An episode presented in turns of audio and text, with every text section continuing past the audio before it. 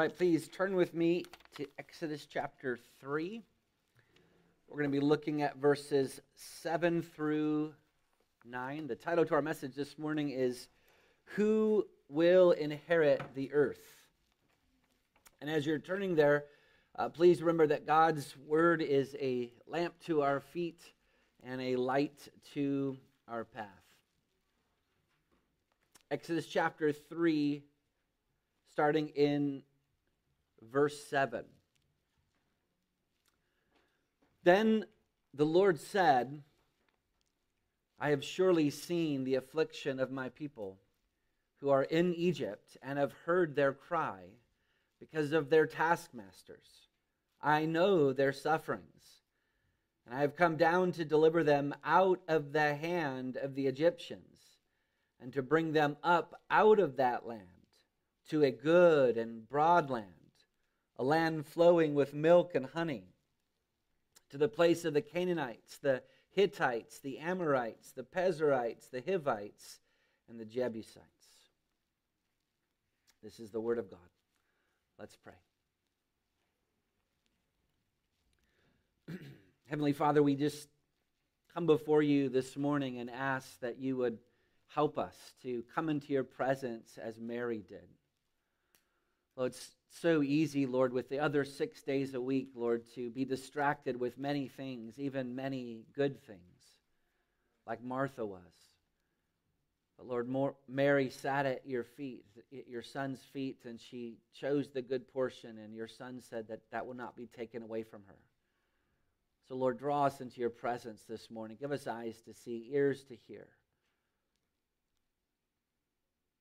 We ask these things in Jesus' name. Amen. All right, you may be seated.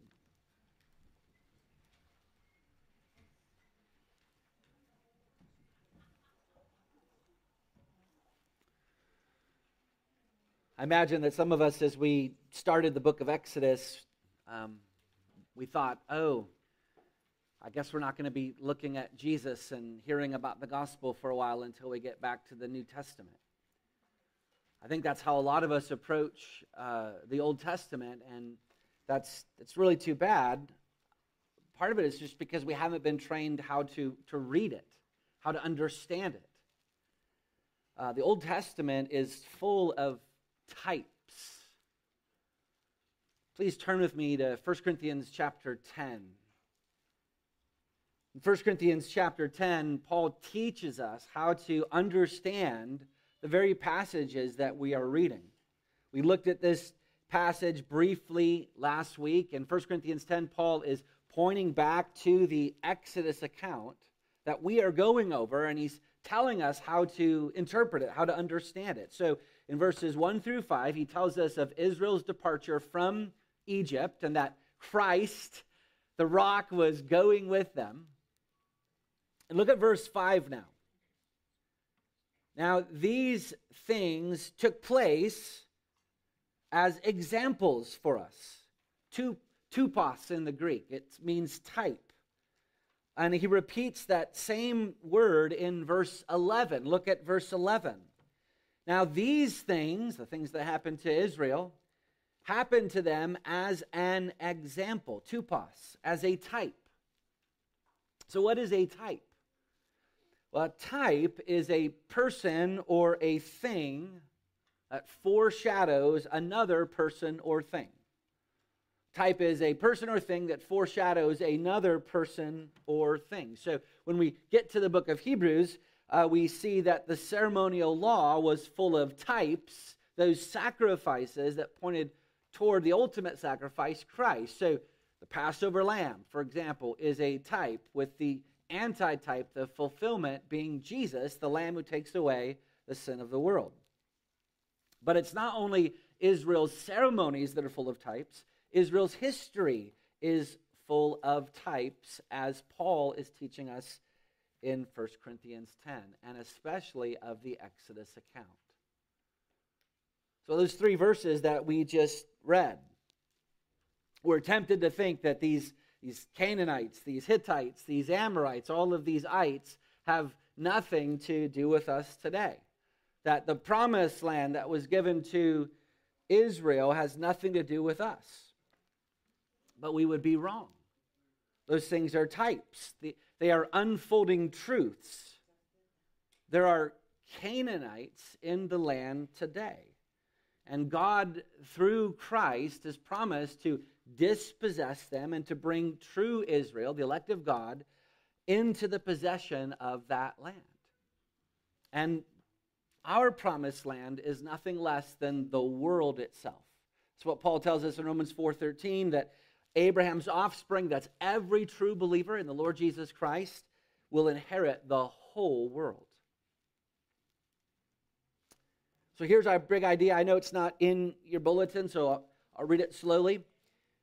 Just as the Lord took the land from the Canaanites and gave it to Israel, so Christ is taking the world away from the wicked and giving it to his people. One more time. Just as the Lord took the land from the Canaanites and he gave it to Israel, so Christ is taking the world away from the wicked and giving it to his people. If you missed that, we'll come back to it in our doctrine section. You can have another opportunity to write it down. So let's reorient ourselves in uh, the Exodus account. In chapter 3, verse 1, Moses is shepherding his father in law's flock. He's 80 years old. And he's been living in Midian now for 40 years, 40 years apart from his people. And it, and it those, those, that timetable is really important to, to absorb. Many Christians lose heart today and start to disbelieve the promises of God because it seems so long in those promises being fulfilled. Um, beloved, we have to remember that God's ways are not our ways. Um, when God promised Adam and Eve that the seed of the woman would come and crush the seed of the serpent, it was 4,000 years before Christ came, born of a virgin Mary. God sent his, uh, forth his son in the fullness of time. So we must trust that God will appear at just the right time. And that's what we find God doing here in Exodus 3. He appears, the angel Lord, the pre incarnate Christ, appears at just the right time to deliver his people. So, beginning in verse 7, the Lord speaks to Moses. Then the Lord said, I've surely seen the affliction of my people who are in Egypt, and I've heard their cry because of their taskmasters. I know their sufferings. As we saw from last week, this is such tender love on the part of Christ because Israel is absolutely full of hypocrisy. They hated Egypt's slavery, but they loved Egypt's gods. Go back and read Ezekiel 20. You'll see that during this very time, as Israel's crying out to, for deliverance, they're worshiping the gods of Egypt. I mean, it'd be a bit like a woman uh, asking her husband to protect her from getting beaten up from the other man that she's sleeping with. Um, please stop him from beating me up so that I can continue to sleep with him. That's the prayers that Israel was essentially offering up to God at this point. And yet, God heard them, not because they were worthy, but because He is a covenant keeping, faithful, tender, merciful God. Now, verse 7 is essentially repeated in verse 9, except for in reverse order. Verse 7 is repeated in verse 9, except for it's in reverse order. And in Scripture, this is called a chiasm or a chiastic structure. A chiasm is essentially a sequence of ideas um, that is presented and then it's repeated in reverse order. So in verse 7, the Lord says, I've surely seen, I've heard their cry. And then in verse 9, the order is reversed. Behold, the cry of the people of Israel has come to me, and I have seen their oppression. So there's an emphasis that's going on here. But what's helpful about these chiastic structures is it points to the central idea of the text. Because what's in the middle? Well, verse 8 is. And I've come down to deliver them out of the hand of the Egyptians and to bring them out of that land to a good and broad land, a land flowing with milk and honey, to the place of the Canaanites, the Hittites, the Amorites, the Perizzites, the Hivites, and the Jebusites. So that's our central idea. Look how verse 8 begins I have come down to deliver them. Who is the deliverer in the book of Exodus? It's the angel of the Lord. It's Christ himself. Moses is, is merely an instrument in the hands of Christ. Yes, Christ is going to commission him in verse 10. But he, Christ, is the source. And the Lord isn't merely going to deliver them from Egypt. In, in the economy of salvation, when, when Christ saves, he always saves from something to something from something to something. Colossians 1:13 says that he has delivered us from the domain of darkness to the kingdom of his beloved son. The Lord was bringing them out of Egypt and delivering them to the promised land.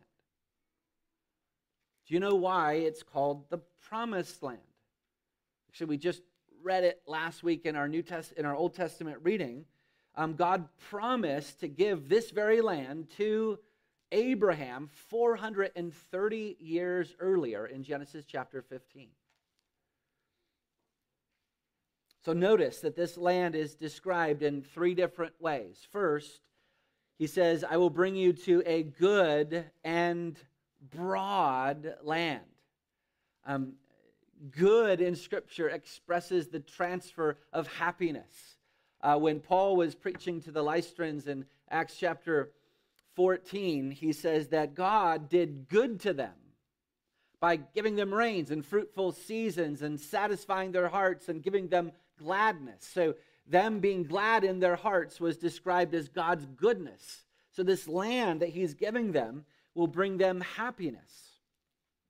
And it's called a broad land, meaning it's going to be a big enough land to fulfill that promise that God had said that they're going to multiply as many as the stars in the sky and as much as the, the sand on the seashore.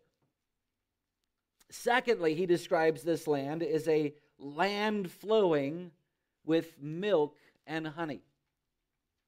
I think this is repeated something like 23 times in the Bible a land flowing with milk and honey. This is the first place that it's mentioned. So, boys and girls, what do you need to have milk.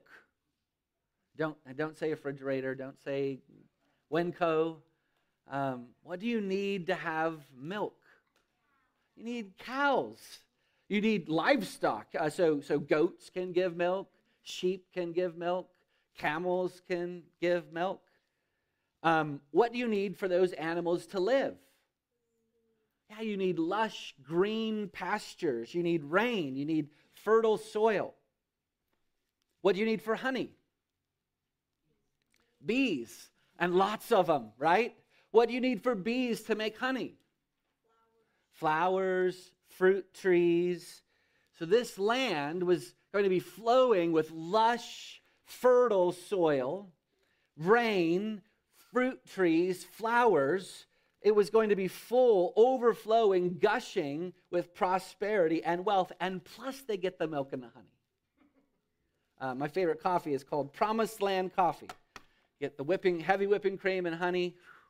It's the best. Promised Land Coffee.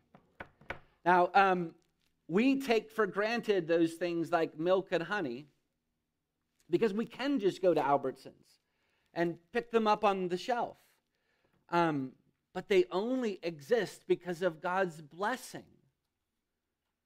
If God were to turn off the rain, those luxury items like milk and honey would absolutely disappear.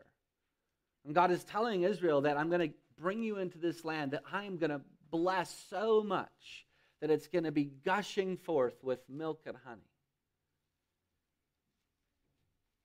And then thirdly, he tells them that this is the land of the ites, the Canaanites, the Hittites, the Amorites, the Pezerites, the Hivites, and the Jebusites.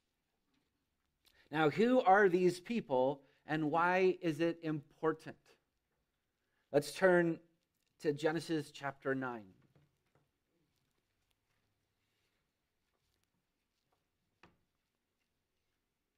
It's been really helpful reading Genesis before we come up here and start doing Exodus because the Bible builds on itself. It, it's not a collection of disorganized stories. Here we find in Genesis 9 the origin of the Canaanites. When Noah left the ark, his three sons, Shem, Ham, and Japheth, repopulated the earth.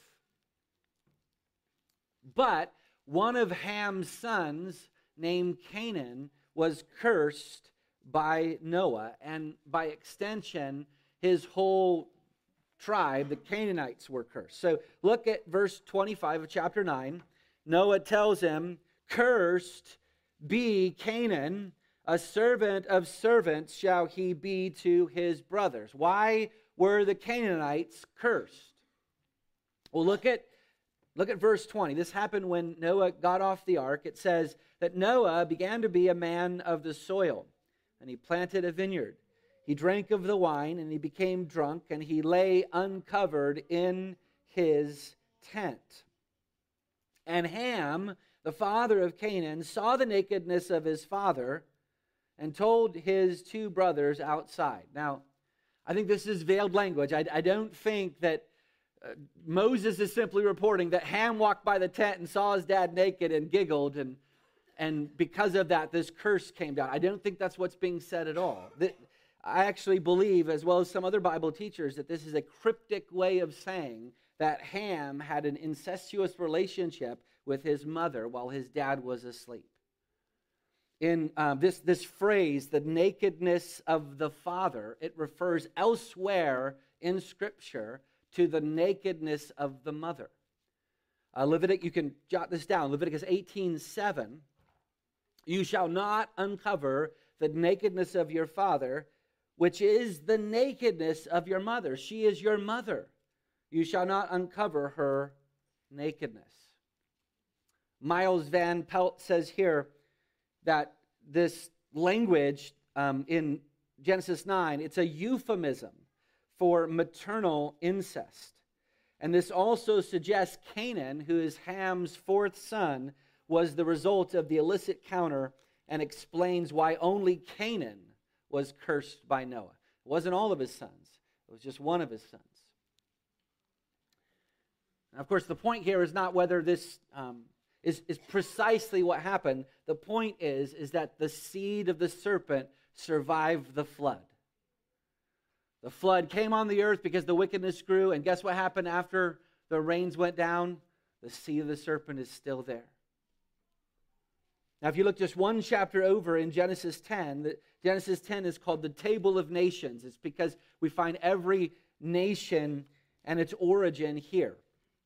So here we see the lineage of Canaan, the cursed son of Ham. In verse 6, it says, The sons of Ham, Cush, Egypt, Put, and Canaan. So who were who were the sons of Canaan? These other ites mentioned in Exodus 3. Well, look at verse 15.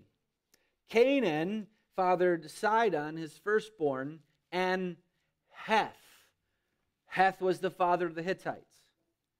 And the Jebusites, one of the groups in the list, the Amorites, the Girgashites, and the Hivites. Now, the only group that's missing here is the Pezerites, but in Genesis 15, we read that that group lived in the land of Canaan. They were descendants of Canaan also. So all these nations mentioned in Exodus 3 belong to that cursed seed. So now let's, let's turn back to Exodus chapter 3.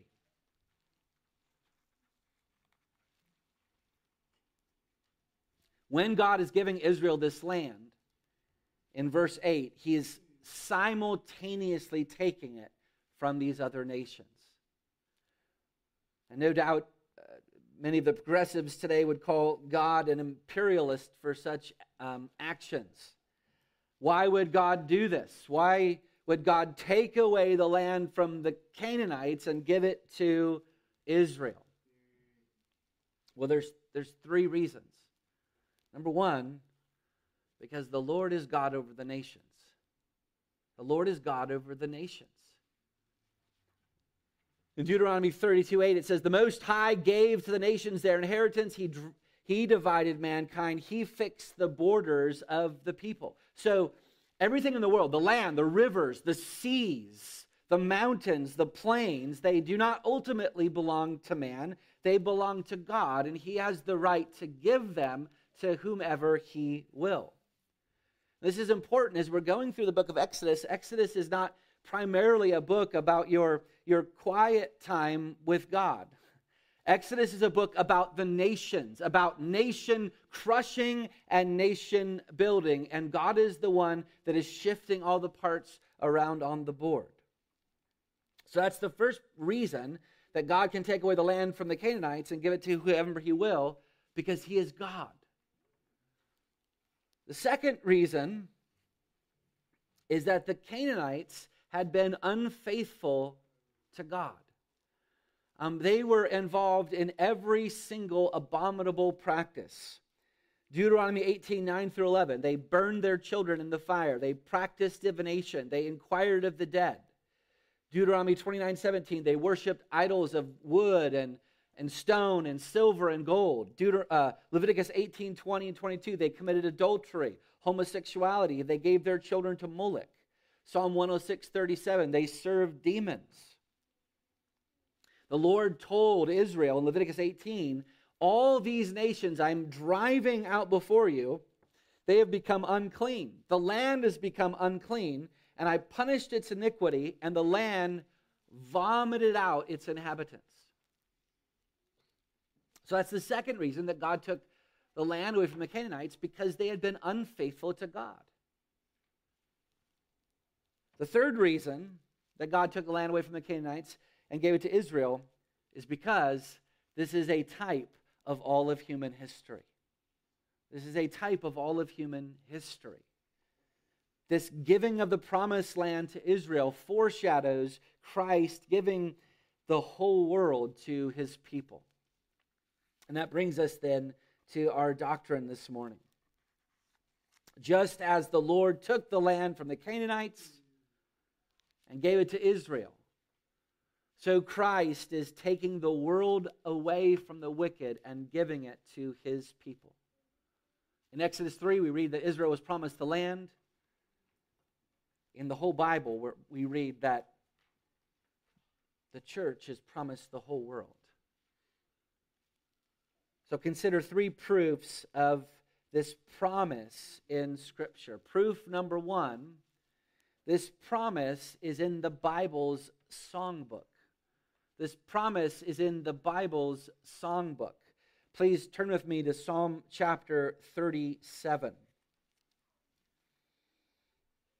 Now, if you see the little subscript at the beginning of the psalm, it says that it was written by David, which means that this psalm was written 400 years after Israel took possession of the promised land. And yet, five times in this psalm, we see this ongoing promise of God casting the wicked out of the land and giving it to the righteous. So look with me at verse 9. For the evildoers shall be cut off, but those who wait for the Lord shall inherit the land. Verses 10 and 11. In just a little while, the wicked will be no more. Though you look carefully at his place, he will not be there. But the meek shall inherit the land and delight themselves in abundant peace. Verse 22 For those blessed by the Lord shall inherit the land, but those cursed by him shall be cut off. End of verse 28 the children of the wicked shall be cut off, the righteous shall inherit the land and dwell upon it forever. And then verse 34 Wait for the Lord, keep his way, and he will exalt you to inherit the land, and you will look on it when the wicked are cut off. Now, note that this promise was embedded in the very songs that Israel sang 400 years after they already received the promised land. This is already hinting in the Old Testament at something greater. Proof number two this promise is in the Sermon on the Mount. Proof number two this promise is on the Sermon in the Sermon on the Mount. Please turn with me to Matthew chapter 5, verse 5. This promise is in one of the Beatitudes. We read Jesus saying, Blessed are the meek, for they shall inherit the earth. And that word meek is, is widely misunderstood. The classical Greek word, um, it, it, just points to the, the breaking of a horse, um, the, the taming of a horse. And so the meek uh, are, are not the people of the earth who are the doormat. The, the meek are the people who have been broken and tamed by Jesus Christ. So, as opposed to the unregenerate man who's like the sea, tossed to and fro, untamed and wild and wicked, the tamed of God are the ones who will inherit the earth. And Jesus, hopefully, you'll notice he's quoting Psalm 37. Uh, David said that God's people will inherit the land, but Jesus is expanding the promise. David said the land. Jesus here says that we will inherit the earth. And what we find in Scripture is that there's this progressive expansion of land promises. In the beginning, what did, what did Adam get? Got a garden. What did the people of Israel get? They got a country. What does the new covenant church get? The world. Promise number three. We see this promise attached to justification by faith. This promise is attached to justification by faith. Please turn with me to Romans 4 13. Paul is right in the middle of his of his uh, chapter on justification by faith alone that we're not justified by the law, by the works of the law, but by faith alone. And all the promises of God come by faith alone. And Paul says in verse 13 of Romans 4 For the promise to Abraham and his offspring that he would be heir of the world did not come through the law, but through the righteousness of faith. Do you see what he's saying here? Paul is vindicating the doctrine that we're, that we're laying out that Abraham and his offspring, those who believe in Christ, were promised the whole world. Well, where does it say that in the Old Testament? Paul is interpreting it for us. Um, Israel inherited the, the promised land, that was the type, and Christians uh, inheriting the world is the antitype. So when, when the Christ of the burning bush is telling Moses in Exodus 3 that he was giving them the land of Canaan, it's typological of Christians gaining the whole world. This, this verse is definitive proof that the promised land prom, uh, points to something greater for us. So that's our doctrine. Just as the Lord took the land from the Canaanites and gave it to Israel, so Christ is taking the world away from the wicked and giving it to his people. So let's look now then at our duty. And our first duty is to simply change our mind about the world. Change our mind about the world. We, we, we need a paradigm shift when we're thinking about the world. much of evangelicalism today is, is still Gnostic. We, we looked at Gnosticism in the book of First Corinthians. We talked about it voluminously. Um, remember, Gnosticism teaches that the spiritual world is good and that the physical world is, is dirty at best and, and bad and not to be desired at worst. And this is not just an ancient problem, it's a problem that we have today. It's a modern problem. During the, the French Revolution, Jean um, Jacques Rousseau, 1712 to 1778, he spoke about kind of the Gnosticism inherent in Christianity. Now, Rousseau was wrong about Christianity being Gnostic, but he was right about Christians being Gnostic. Listen to what he says Christianity as a religion is entirely spiritual, occupied solely with heavenly things. The country of the Christian is not of this world. It matters little to him whether things go well or ill here on earth. End quote. Now, um, I grew up singing Rousseau in the church. Perhaps some of you did. Do you recognize this song? This world is not my home. I'm just a passing through. My treasures are laid up somewhere beyond the blue. By the way, if you ever sing this song, you're fired, okay? Um, the angels beckon me from heaven's open door, and I can't feel at home in this world anymore. Anybody sing that song? Me too. Tune is just catchy enough to make that Gnosticism go deeper. Now, let's clarify.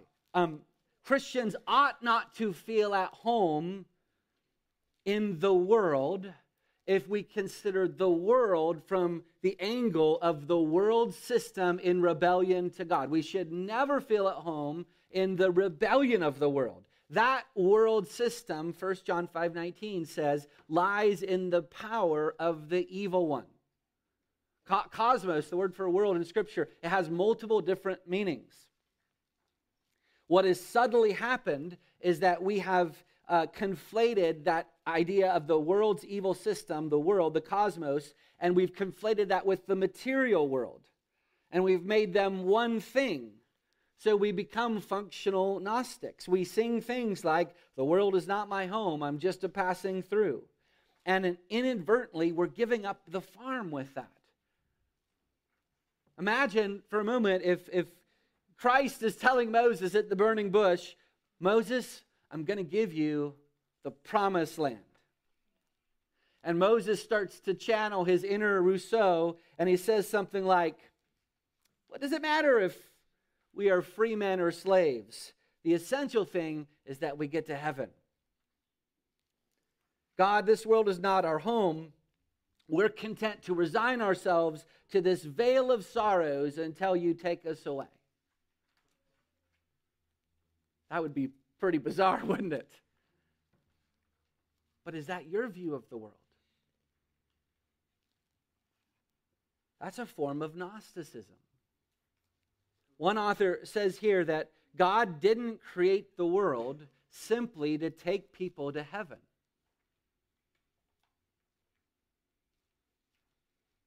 Nor did Jesus die and rise again simply so that he could redeem our individual souls, as precious as that is. When Adam fell into sin, what happened? Not only did individual souls um, fall under the corruption of sin, but what else fell under the corruption of sin? The whole world did.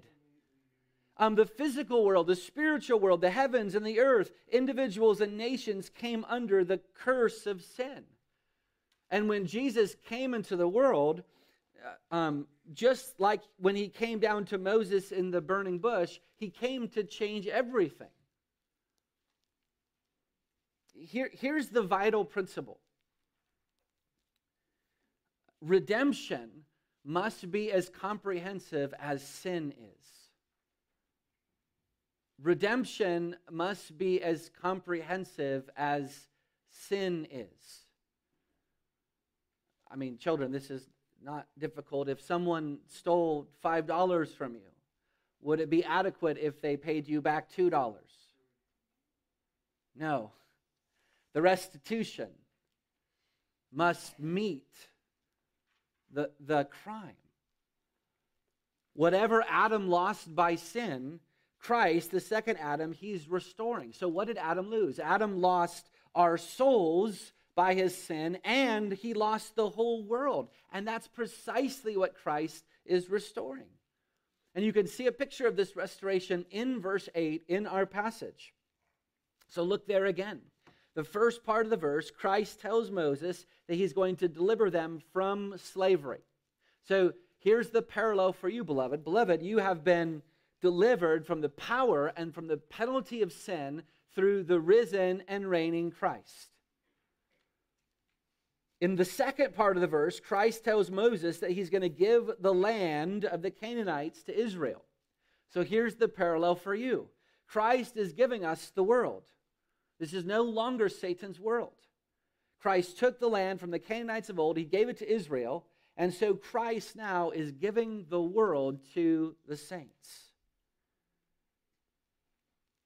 Somebody might say here, uh, but Josh, this giving of the world that you've been talking about, um, this is speaking about the eternal state. It's talking about the final consummation of the new heavens and the new earth. We don't get the world in history, we only get the world in eternity. Now, um, to be sure, it's 100% true that the ultimate fulfillment of this giving of the world is the new heavens and the new earth. And this will be the greatest, the best, the perfect fulfillment of God's promise to us. It's what all of us are ultimately looking forward to. On the new earth, at that time, all evil will be cast into the lake of fire.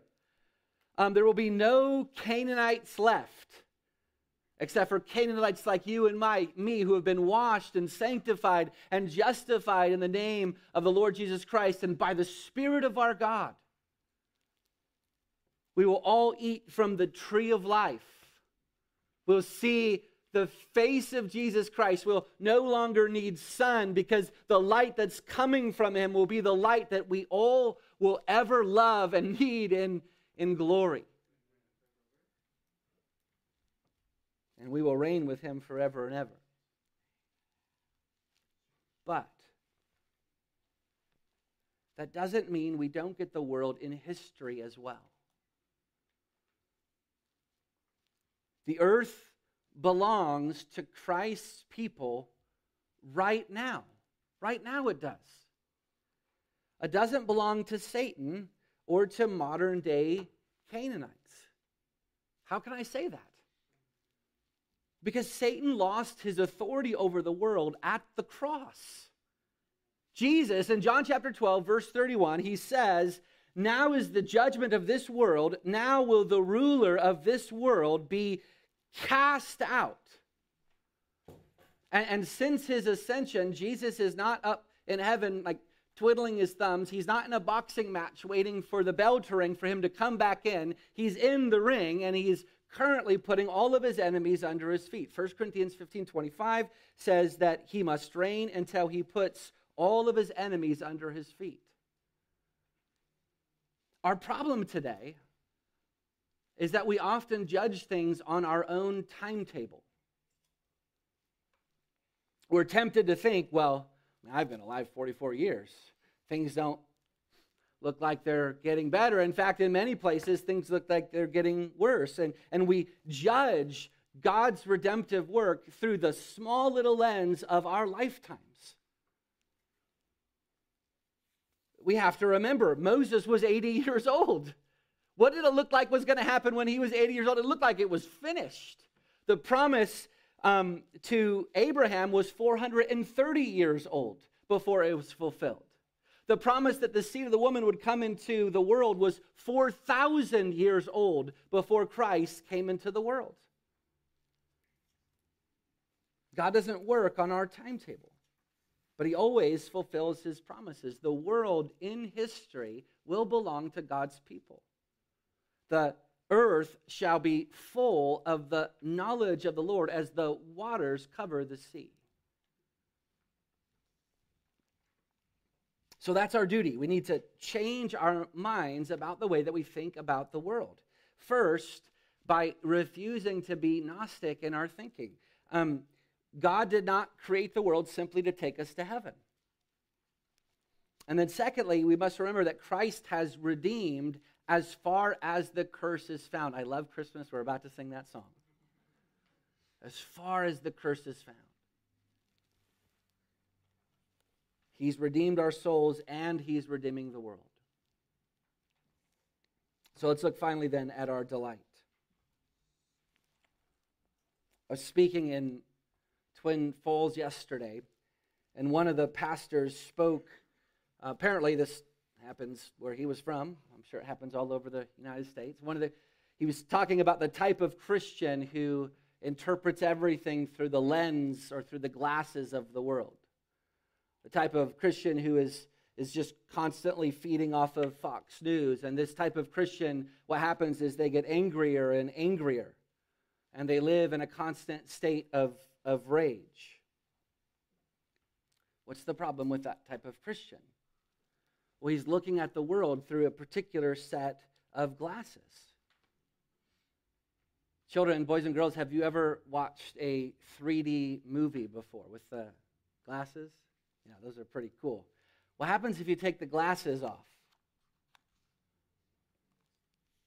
It doesn't work, right? I, the, the movie looks funny. It doesn't look like it's supposed to look. You need the glasses, the lenses, to be able to view the, the show right. And the, the point is here is that it matters what pair of glasses that we look at the world through. Um, do, you, do you want to live in a constant state of rage? Does that bring fulfillment and joy and happiness in your life?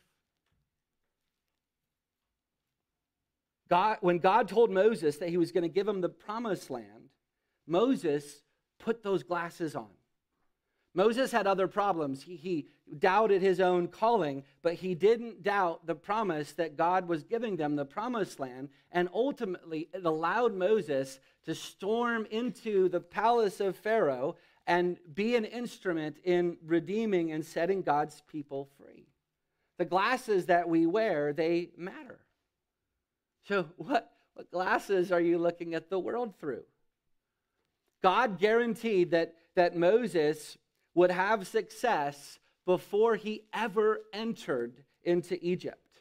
And the same thing is true about us. Do you realize that before you were ever even born, that Christ has guaranteed you success. We will inherit the world, both in history and in eternity, because they both belong to the kingdom of our Lord.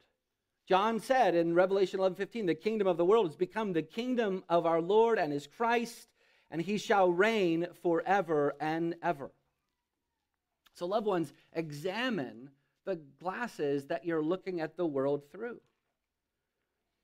Are the glasses that you're using, uh, uh, are they making you to walk around in a rage? Or, or can, can you do this? Can you look at the world through those glasses and laugh and wonder that because Christ has delivered your soul from sin. You are a free man and you're a free woman, and now this world belongs to you. And now you can go out into the promised land and know that you're going to have success. The Canaanites that you are encountering, they will either come to a saving knowledge of the Lord Jesus Christ or they will be put under Christ's feet.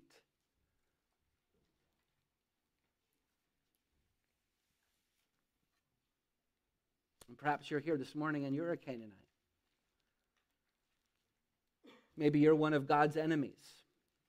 Maybe you've have or are committing those sins that we had mentioned earlier. Here's the good news you don't have to be cut off. Not all of them were. Uh, King David, one of his mighty men, his name was Uriah the Hittite. He was one of the descendants of Canaan, and he was included into God's people, and he was loved by God. And that can be for you too today. It doesn't matter what sins that you have committed, it doesn't matter how dirty and filthy and ashamed you are. You can be washed and sanctified and justified in the name of our Lord Jesus Christ and by the Spirit of our God. It's just faith and repentance that's required. That you would turn away from trying to work the works of the law, by trying to be a good person, by, by trying to be better than your neighbor. You recognize that what you deserve is sin and hell. And then you look to Jesus, the Son of God, who made satisfaction for sinners just like you. And you cling to him and you trust in him and you receive him as your Lord and Savior. The promise for every Canaanite is this is that to all who did receive him, who believed in his name, he gave the right to become the children of God. You can be a child of God today by resting and receiving the Christ of the burning bush. Let's pray.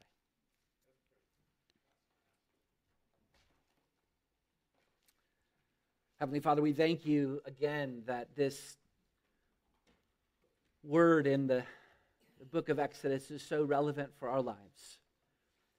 We ask, Lord, that you would help us to have our theology go from our heads down to our hearts and out into our fingertips. Lord, help us to not be Gnostics in our thinking. Help us to love the material world as you made it, that we would go home with our families, that we would disciple them and love them in the Lord Jesus Christ, that we do this in our places of business as you give us freedom, that we do this in the public square as you give us freedom, that our whole lives would be wearing those glasses of, of knowing that, Lord, you have given us the world. We ask these things in Jesus' name. Amen.